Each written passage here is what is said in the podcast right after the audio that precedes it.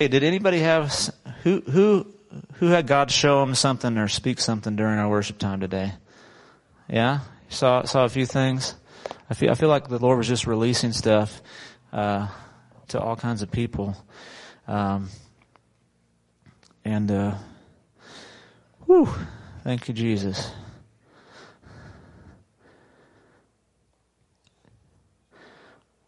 Well, we're going to go ahead and look at this Palm Sunday account one more time this morning. So if you want to turn to Matthew chapter 21, we may have to close and worship again though. I don't know.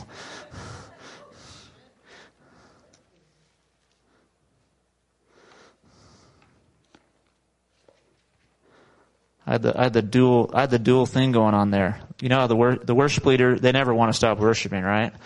But then the pastor says, well, I do want to preach though. so I had a little conversation going on with myself. I won.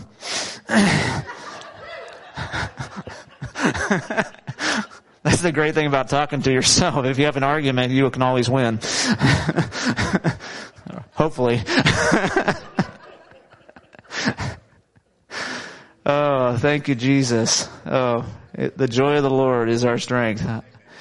Uh, so Matthew 21, we've read the, part of this account earlier, but I, we're going to read a little bit of the extension here, and I'm really uh, excited because, uh, you know, last week my wife did a great job, as I mentioned earlier, of just uh, talking about uh, praise and, and worship as a weapon, and uh, she went through what was it?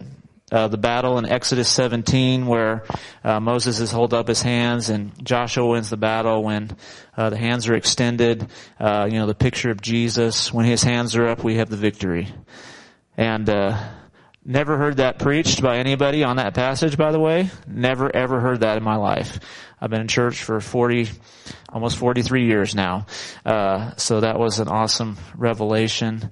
Uh, and then went to the story of Jehoshaphat. Uh, I love Jehoshaphat, the story of Jehoshaphat, because when I was growing up, there's a song by Don Francisco.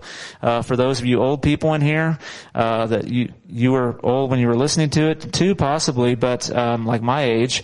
Um, And he had a song about Jehoshaphat, so I never forgot the story of Jehoshaphat. Growing up as a kid, I knew the story because of that song. Uh, Jehoshaphat, king of Jerusalem, long, long time ago, when the children of Judah all worshiped the Lord from the high on down to the low. We'll stop there. So, but I can sing the whole thing at a different time for you in a private setting if you need to. Okay? Uh, so, you know, it's where they send the singers out first and then uh, the victory is won for them as they as they worship. And then we went to Acts 16, right? Or 17.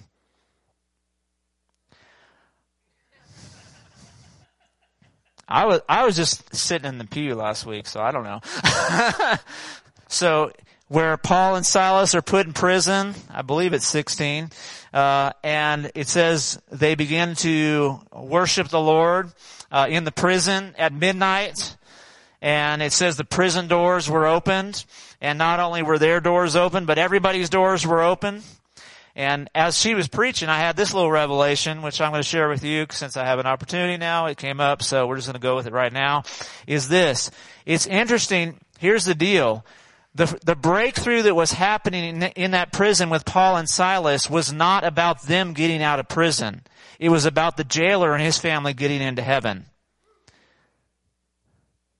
So the breakthrough had nothing to do with all the prisoners and everybody's prison doors. It had to do with the God, the jailer who was taking care of the prisoners. And as they worshiped, the purposes of God and the power of God were released in such a way where the jailer and his whole family were brought into the kingdom that night. I mean, it says that very night. It doesn't say, hey, let's go back to bed and then come back in the morning and have breakfast. It says, man, they all went, come to my house tonight and tell my whole household, uh, you know, first of all, because when you're the jailer, you can't take the prisoners out normally, okay? So you do it at midnight when nobody watching, right? so I don't know how all that played out. It doesn't give us all the details of how that happened, but here's the deal. The breakthrough was salvation.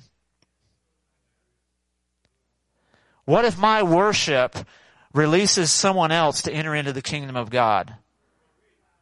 It's not about me getting free. We're sometimes, like John said, I love that word. You have a great, great word for our, our uh, whatever that was, offering. that was a great exhortation where, you know what? Sometimes we get so focused on ourselves and we sometimes even tailor our whole worship service. Hey, get something from God. And we, you know, we, we've got it a little bit turned around, especially in the Western world where it's like we come to church for us to get something. It's like, hey, that's not quite it.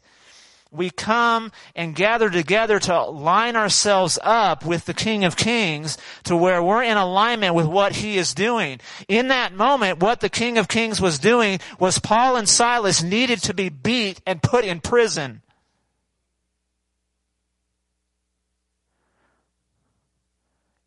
Sometimes when you're going through something that's really hurtful and challenging, what if it's the will of God to get you in a place to where you begin to worship and your worship in response to God releases salvation in somebody else? Where they're like, man, if you can praise right here, your God must be real. What do you have that I don't have? You have something different. That's not the message, but it's a good one. So our praise is not always about our breakthrough. I mean, it can be our breakthrough. I'm not saying God, God gets us in on the, on the, on the goods as well. But the, the end game, the end result is not, hey, so you're, you have a great life. That's not the end result. The end result, if you look at the end of the Bible, what's the end result? Everybody's worshiping Jesus. Everybody's going, worthy, worthy is the Lamb. Unto the King be glory and honor forever and ever and ever. That's the end game. That's the end result. That's, that's the purpose. Is to get all the worshipers drawn into the, to the end time where we are doing what we were created to do, where creation is responding as it was created to respond. And so on Palm Sunday, over 2,000 years ago, or around 2,000 years ago, heaven came down to earth. There was a little bit of heaven that came to earth that day because they entered into the purpose and the, the prophetic promise of that moment as Jesus entered the city. So it says this, Holy Spirit, we invite you to speak to us as we read the word. Verse 1. As they approached Jerusalem and they came to Bethphage on the Mount of Olives, Jesus sent two disciples saying to them, Go to the village ahead of you and at once you will find a donkey tied there with her colt by her. Untie them and bring them to me. If anyone says anything to you, say that the Lord needs them and he will send them right away. This took place to fulfill what was spoken through the prophet. See, there's things going on all the time that have nothing to do with, it's, it all has to do with, hey, God said this and He's carrying out His purpose. So this is what God said. Hey, this is going to happen. This is what I'm going to do. So this is a quote from Zechariah 9, chapter 9. Say to daughter of Zion, see your king comes to you, gentle and riding on a donkey and on a colt, the foal of a donkey. So the disciples went and did as Jesus had instructed them. And they brought the donkey and the colt and placed their cloaks on them for Jesus to sit on. And a very large crowd spread their cloaks on the road, while others cut branches from the trees and spread them on the road. That was a, a symbol, symbolism of just welcoming a king. So make no mistake that they, the people who were there knew what they were saying. It, there was no confusion about who they thought Jesus was. It wasn't like, hey, this is a cool worship service. We're just gonna, hey, I like that guy dancing over there. He's, I'm gonna dance with him too, you know. Uh, it, it was, this was like, no, this is the king. When they were laying down their own clothes, humbling themselves before the king to say, hey, walk, walk all over us. You know, walk on it. You're, you're the one above us. And so then the crowds that went ahead of him and those that followed shouted, Hosanna to the son of David. There's another clue that they knew who Jesus was. When they said son of David, that was the word for the Messiah. Right there, they were saying, you are the one. Now they may have misunderstood what Jesus was going to do. They may have thought he was going to establish his kingdom on earth at that moment and set them free from the Romans or do all this stuff. I mean, doesn't that happen with us sometimes where we think God's going to do, hey God, you're working in this area. He's like, I'm doing this over here, you know, and you're like, you're going to do this right. Hallelujah, hallelujah, God. And he's like, I'm over here. And you're like, yep, hallelujah, God's going to do this. And then he does this and you're like, God, what, what happened? I sang the right song. I sang the Hallelujah song today, God. You told me to. I sang Hosanna on Palm Sunday. So there, but there, it's just a, it's a spontaneous response. Here's the deal. Worship is just, is, it's a response. You're just responding to God. You're, you're acting, you're, you're moving, you're doing something. Worship is never passive. Worship is never something that, uh, that you can't, that you disengage from and you can do it. You have to be engaged with your heart and with your mind, with your emotions. What does it say? Worship the Lord with all my heart, mind, soul, and strength.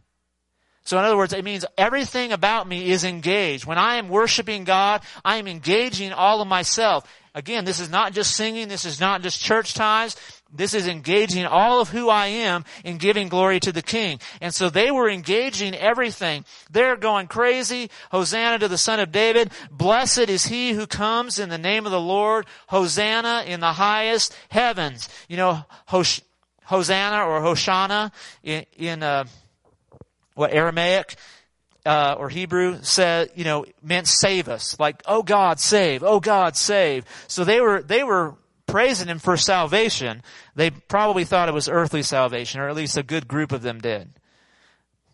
But they were praising him for the right thing because Jesus was coming into the city to bring salvation. He was coming into the city as the son of David. And so when Jesus entered Jerusalem, verse 10, it says, the whole city was stirred and asked, who is this? And the crowds answered, this is Jesus, the prophet from Nazareth in Galilee. Verse 12. So we're going to keep going here. Normally that's where the, that's where, that's where Palm Sunday stops. This is now, we're now on Monday, okay? Everybody's went to bed, had a great, great worship service on Sunday, and now it's Monday morning, okay? And so Jesus entered the temple courts, and he drove out all who were buying and selling there and he overturned the tables of the money changers and the benches of those selling doves and said, it is written, he said to them, my house shall be called a house of prayer, but you are making it a den of robbers or a den of thieves. So Jesus comes in, the first thing he does after he's entered Jerusalem is he cleanses the temple. He's done this earlier. He did this early on in his ministry and he does it again.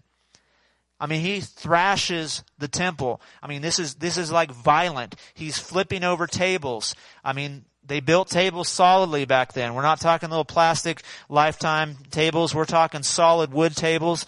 Uh, you know, he's just thrashing and throwing tables around. He, one translation says he he maybe even got out a whip and starts whipping people out of there. I mean, this is G- a different side of Jesus here. The, the Jesus with the whip and he's coming at humans. You're like, uh oh. but it was so serious. It was so serious. He's saying, no, no, this is not what this is meant to be.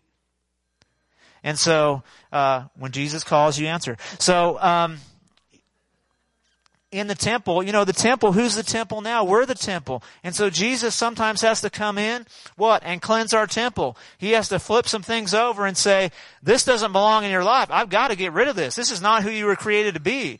And so he flips the tables over. He'll turn the tables on you. And that's what he's doing here in the physical temple. And he makes a declaration again. He's quoting the, the prophetic scriptures, Jeremiah 7, 11, you're making it a den of robbers, uh, house of prayer from Isaiah. Uh, the, then it says this, this is very interesting. This is the part that really caught my attention, and I hadn't remembered reading this part. I know I have before. It says, verse 14, the blind and the lame came to him at the temple, and he healed them. Right in the middle of all this crazy stuff going on. You've had the triumphal entry, you've had this, and then it says, I mean, he clears the temple. And you know, the blind and the lame, they wouldn't have been allowed in the temple. They, they weren't, they weren't, uh, they were unclean. I mean, there's something wrong with them. They were defective, whatever you want to say. Like, hey, you're, you're not coming in to worship.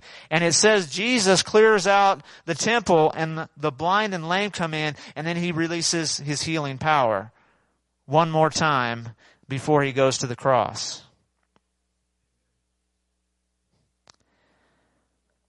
Then it says, but when the chief priests and the teachers of the law saw the wonderful things that he did, and, and look at this. And the children shouting in the temple courts, Hosanna to the son of David, they were indignant. I'd never seen, I'd definitely never seen this verse before. Some people were still singing. They didn't stop.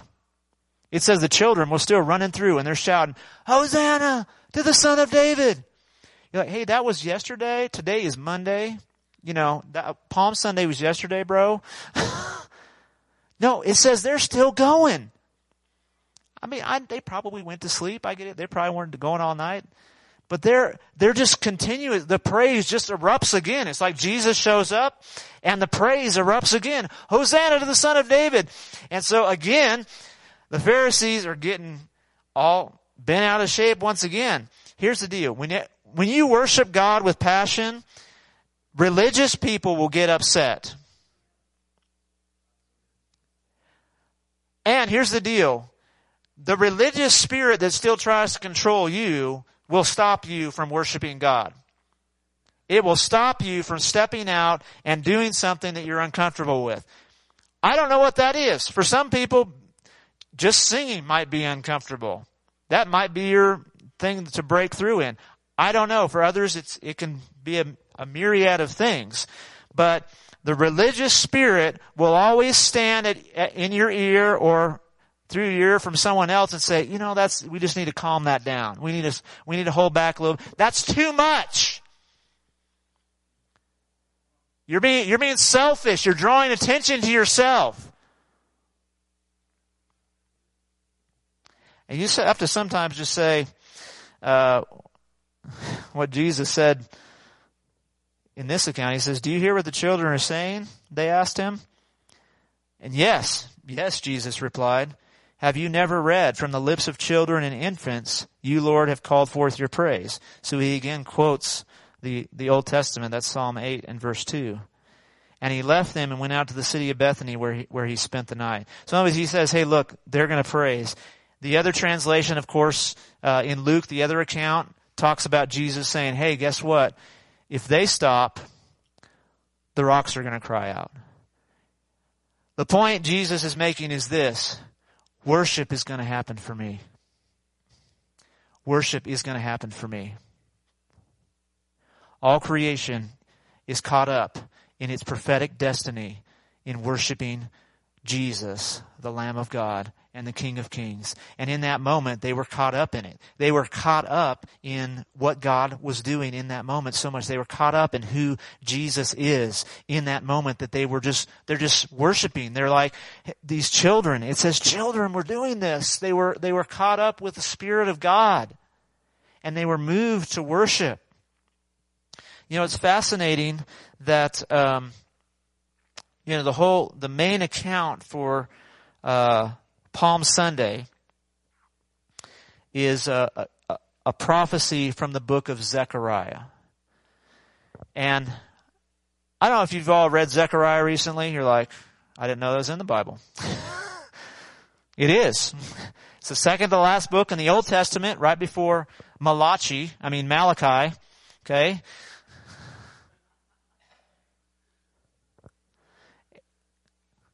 So there's Malachi, there's Matthew. If you're in Matthew right now, you go backwards to Malachi, and then Zech, not Zach, Zechariah. Uh, there's a different one that's named Zechariah, Zechariah later, but he's not, doesn't have a Bible book. So here's the thing about Zechariah, which I didn't know um, until I was doing some study. Zechariah has the most prophetic um, scriptures about Jesus the Messiah per chapter in the Bible. So in other words, percentage wise, compared to the number of chapters it has, it has the most references to Jesus, His life as the Messiah, His death, His resurrection, Palm Sunday. There's all kinds of stuff. There's the betrayal of Judas. Hey, that's in Zechariah, the 30 pieces of silver deal.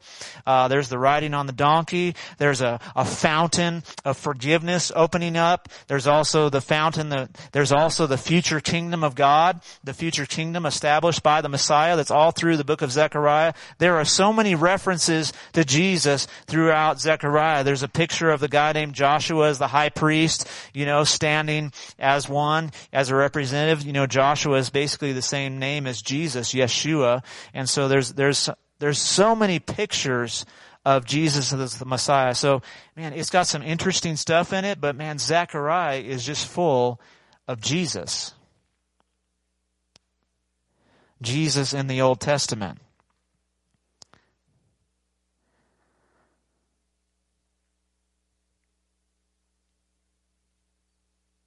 Some things that are happening around our lives have been spoken of before by the Lord.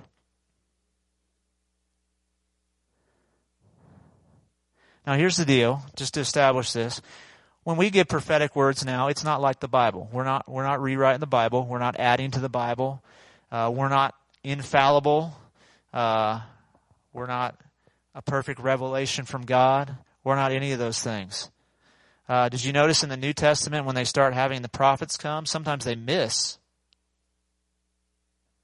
and they don't kill them because because everything changed with the Old Testament and the New Testament. It's now the prophet isn't the one person speaking for, for God. Now everybody hears God, and the prophetic confirms what God is already doing in your life or sometimes helps you propel yourself into it as you grab hold of the truth of God. But it has to be confirmed because you're supposed to hear God. And so there is, I think it's just amazing that how the prophetic and worship go together sometimes. You know, you want to be drawn into worship sometimes?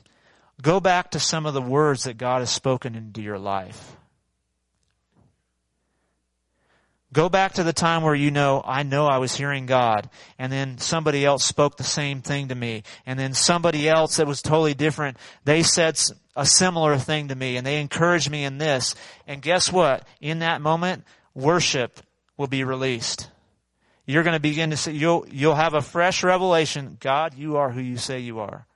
You, you are the son of David, Jesus. You're, you are the Messiah. You are the Lord of Lords. You are, you are the King of Kings. And so don't discount what God is putting in your heart, what He is speaking to you, and expect Him to continue to declare over your life things that will come to pass. I mean, does anybody have some things that you're still waiting on? Yeah, there's still some things. Hey, let's not give up on those things. I mean, if God wants to get rid of it, fine. If He wants to come and say, no, that was pizza.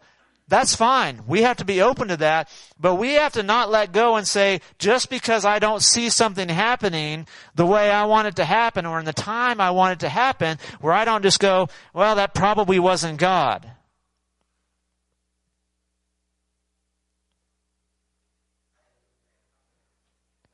Because God will bring His word to pass.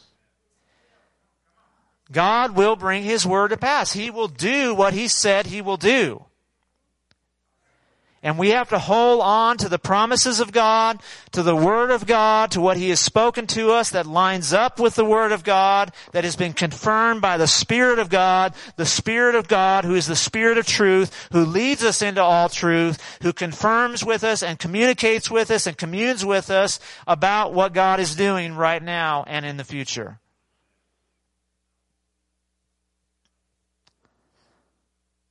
You know, we may not be a Zechariah, but we can hear from God. He had a different calling. He was in a different time. He was in a different era. But man, that guy had some stuff. He had some crazy stuff going on. He had some encounters with the living God and he wrote it down and he was obedient and did what he said and he prepared the way for Jesus to come. He spoke of Jesus so many times. And here's the thing. Ultimately, my life, its direction, its arrow that it's pointing towards is pointing to Jesus.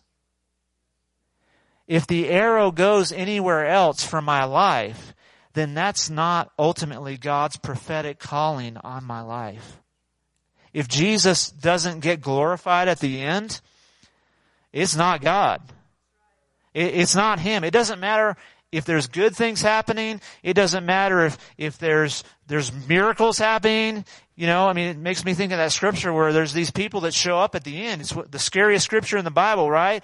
Where these guys show up and they say, God, we did all these miracles for you. We prophesied. We cast out demons. We healed the sick. And he says, I don't know you. I don't know you.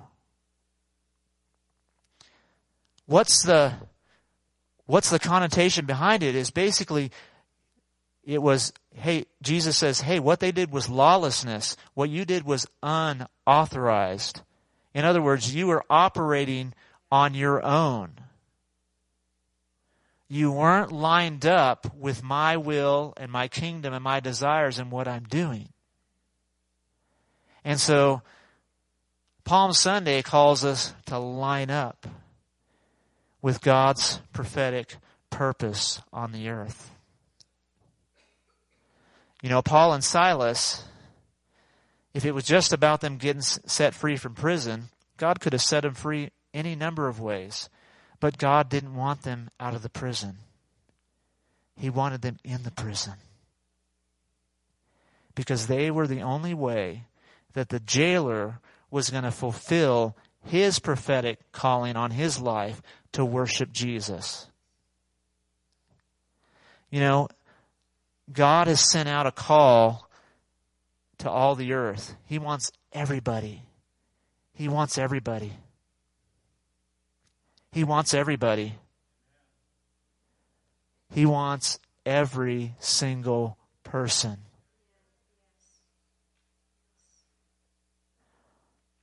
to come in. And sometimes I need to take the palm branch of my life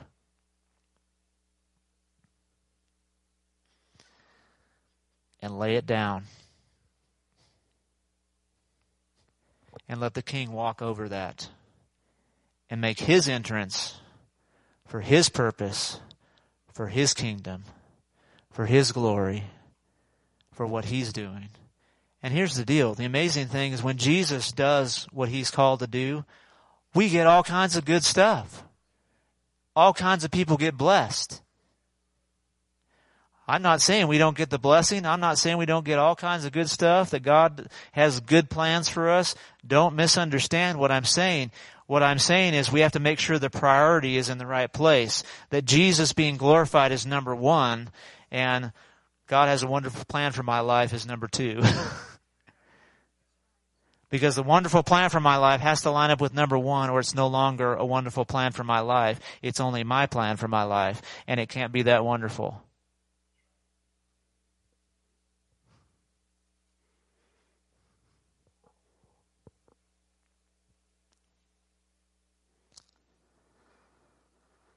That was like six messages, I think. So.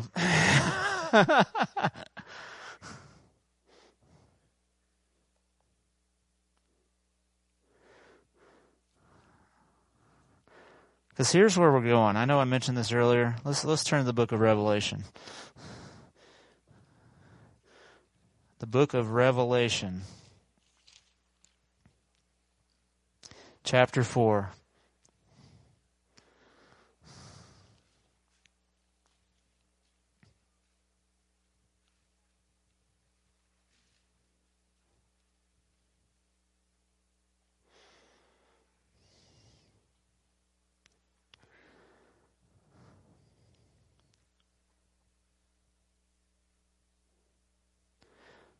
So chapter four, everybody in Revelation four. So here, here's what, here's what heaven looks like. Here's, here's the, the worship end game, so to speak. This is, this is the end game for, for all of creation, for, for all the universe, for everything that was created, everything that was created, everything that will be created. This is, this is the end game. It says, after this I looked and there before me was a door standing open in heaven and the voice I had heard first speaking to me like a trumpet said, come up here and I'll show you what must take place after this. This is John John's experience with the Lord. At once I was in the Spirit and there before me was a throne in heaven. So we know he's in, he says I was in the Spirit. So that's a clue, that language right there. He's, he's telling you something. In other words, I wasn't, you know, this wasn't just something that was really happening on earth. I was in the spiritual realm. In other words, I was in heaven itself. I was in the supernatural realm. And before me was a throne in heaven with someone sitting on it. And the one who sat there had the appearance of jasper and ruby. A rainbow that shone like an emerald encircled the throne. Surrounding the throne were 24 other thrones, and seated on them were 24 elders, and they were dressed in white and had crowns of gold on their heads. From the throne came flashes of lightning, rumblings, and peals of thunder. In front of the throne, seven lamps were blazing. This is, these are the seven spirits of the sevenfold spirit of God. Also in front of the throne, there was what looked like a sea of glass, clear as crystal. In John here, you can tell he's having a hard time describing what he's saying. He's like, it's like this, it's kind of like this. I mean, it's like, this is too much to describe, but I'm trying to put this into words. In the center, around the throne, were four living creatures. And they were covered with eyes in front and in back. The first living creature was like a lion. Notice it doesn't say it was a lion. There's always the word like. In other words, hey, this is as close as I can get. First one was like a lion. The second was like an ox. The third had a face kind of like a man. The fourth was like a flying eagle. And each of the four living creatures had six wings and was covered with eyes all around, even under its wings. And day and night, they never stopped saying, Holy, Holy, holy is the Lord God Almighty who was and is and is to come. And whenever the living creatures give glory, honor, and thanks to him who sits on the throne and who lives forever and ever, the 24 elders fall down before him who sits on the throne and worship him who lives forever and ever. And they lay their crowns before the throne and they say, You are worthy, our Lord and God, to receive glory and honor and power, for you created all things, and by your will they were created and have their being.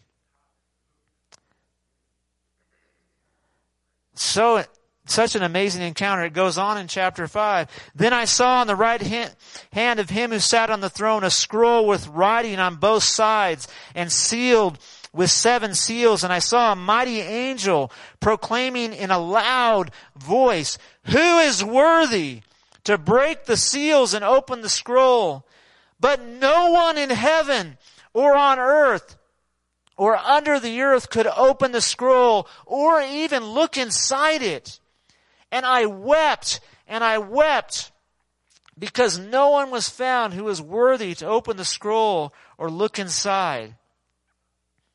Tell me the Bible's not exciting. Come on now. Then one of the elders said, Do not weep. See, the lion of the tribe of Judah, the root of David, has triumphed. Oh, Jesus has won the victory. He is able to open the scroll and its seven seals. Then I saw a lamb looking as if it had been slain. That's killed for you young people, okay? The word slain, that's killed. Standing at the center of the throne, encircled by the four living creatures and the elders. The lamb had seven horns and seven eyes, which again are representative of the sevenfold spirits or the seven spirits of God sent out into all the earth. He went and took the scroll from the right hand of him who sat on the throne. Notice it's the right hand, the place of authority. That's the, that's what that represents. And when he had taken it, the four living creatures and the 24 elders again fell down before the lamb. Each one had a harp and they were holding golden bowls full of incense, which are the prayers of God's people.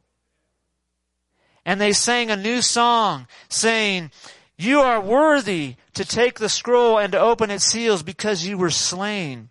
And with your blood you purchased for God persons from every tribe and language and people and nation. You've made them to be a kingdom and priests to serve our God and they will reign on the earth. And then I looked and I heard the voice of many angels numbering thousands upon thousands and ten thousand times ten thousand. They encircled the throne and the living creatures and the elders in a loud voice they were saying, Worthy is the Lamb who was slain to receive power and wealth and wisdom and strength and honor and glory and praise. Then I heard every creature, every creature in heaven and on earth and under the earth and on the sea and all that is in them saying to him who sits on the throne and to the lamb be praise and honor and glory and power forever and ever. And the four living creatures said, Amen. And the elders fell down and worshiped.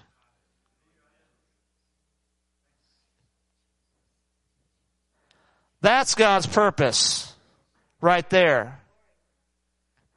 That's what it's all about. That's what He's going for on the earth. When we say, let heaven come to earth, he wants heaven to come to earth. Because this is the best place to be.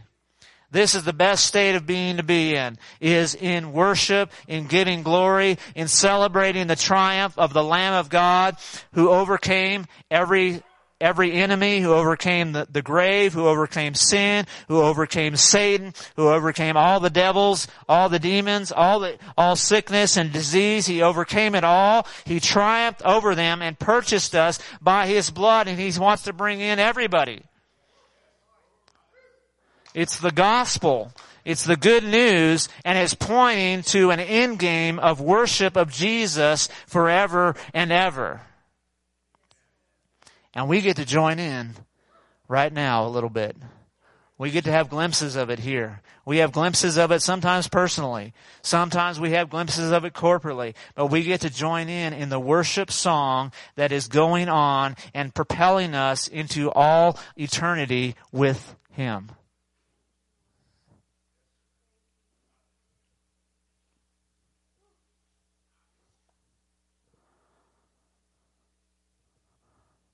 I don't know what to do now. So. I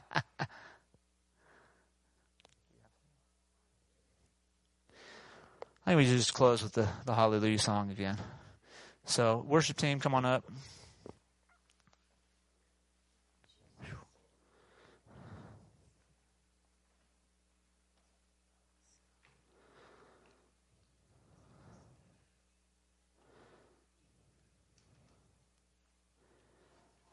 And just as we as we close by just celebrating one more time on this Palm Sunday,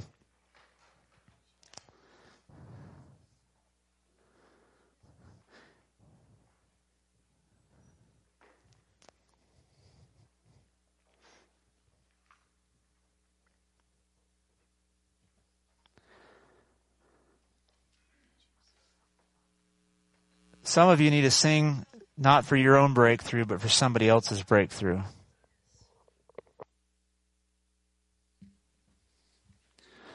Some of us need to sing. Oh, a little louder. Some of us need to sing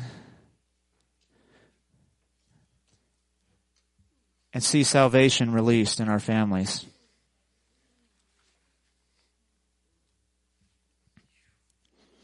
Some of us have people that are cooped up in prison next door to us. And our worship might open their prison doors.